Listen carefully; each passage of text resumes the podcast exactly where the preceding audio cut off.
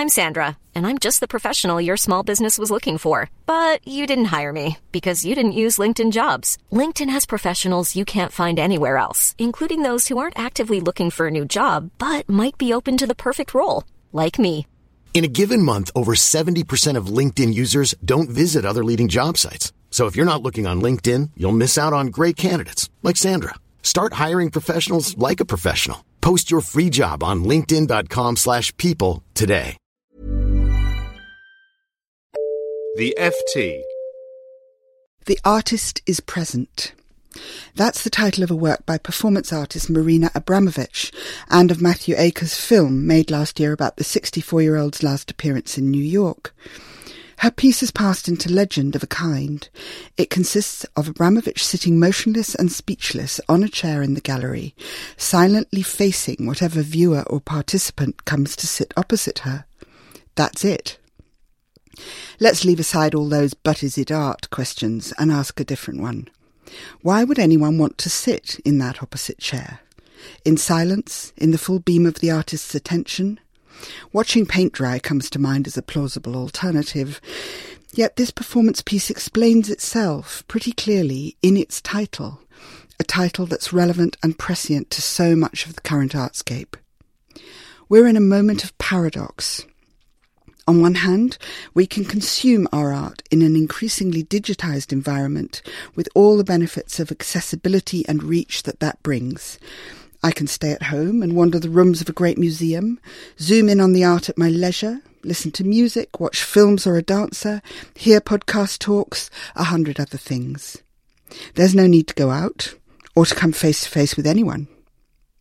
Yet, the ever increasing number of events that depend for their impact on human agency, which is what Abramovic's work is all about, speaks of a real hunger for personal presence for the non-digitized.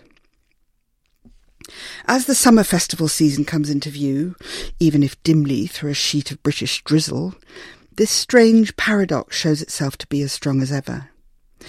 In an era when publishers are struggling to sell books, literary festivals are more buoyant than ever.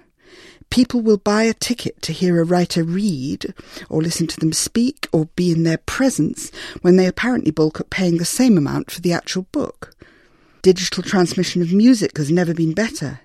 Yet, when the bedraggled and aged remnants of decades old rock bands haul themselves back up on stage, the demand for tickets is unprecedented. Even lectures, perhaps not quite an art form, but certainly a form of performance, have made the most unlikely comeback of all, with talks and discussions at all levels playing to growing audiences.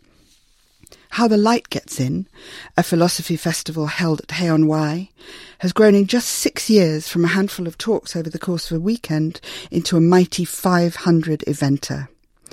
Philosophy live? Who'd have thought it? And performance art? It's hardly new.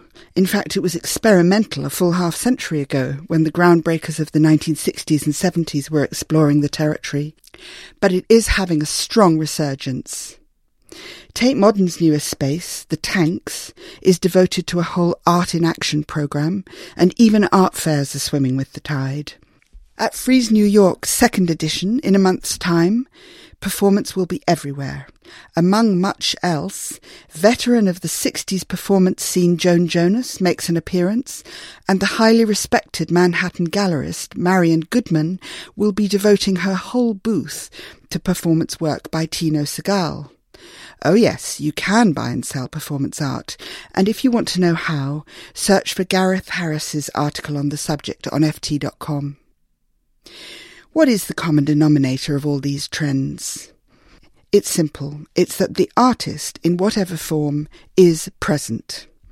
The paradox of our digital age is our hunger for the real thing.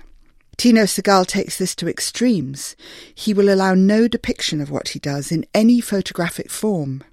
The artist or artists must be present. Our eagerness for real-time, real-life performance is even helping to create new art forms or perhaps to remold existing ones. A couple of weeks ago, the Ted Hughes Award for New Work in Poetry was given to Kate Tempest, a spoken word performer, or unlikely rapper, Unlikely, that is, for being small, blonde, and female. Her winning title speaks volumes about the form in which she's working. It's called Brand New Ancients. To narrate for an hour over an orchestral score by Nell Catchpole and others may draw on the most ancient artistic tradition of all storytelling, live and real. Tempest gives it a very new twist, speaking truth to power and drawing on her own wayward youth, as she puts it, hanging around on picket lines, rapping at riot cops. Then moving up through the club scene and open mic nights to finding herself, at the age of just 27, writing for the RSC and garnering an award in the posh establishment surroundings of the Savile Club. It's a good trajectory. And so perhaps it's no surprise that spoken word events, along with poetry slams and rap battles, are multiplying as fast as other live performance. Poets and other writers have always declaimed or read aloud their work. Dickens' readings drew crowds of many thousands, and in the great Islamic courtly tradition, the declaiming poet had an essential place, central to high cultural life. Ted Hughes himself was a stunning reader, not only because of a positively dangerous level of personal magnetism and a resonant bass voice that sounded as if it was coming from the clouds above, but because of something to do with attention. Just like the person sitting on the chair in front of Abramovic, you felt the full beam of someone's focus right on you. I once heard Hughes at a Remembrance Day service in which living poets were reading poetry of the First World War. That kind of thing can be, let's face it, pretty boring. Goody goody but Wilfred Owen's Dulce et Decorum Est, when thundered from a London pulpit by Hughes, made a whole shivering audience feel as if the blinded, bloodshot soldiers were right there among us. As for Hughes and Owen, both artists were present. For more downloads, go to ft.com forward slash podcasts.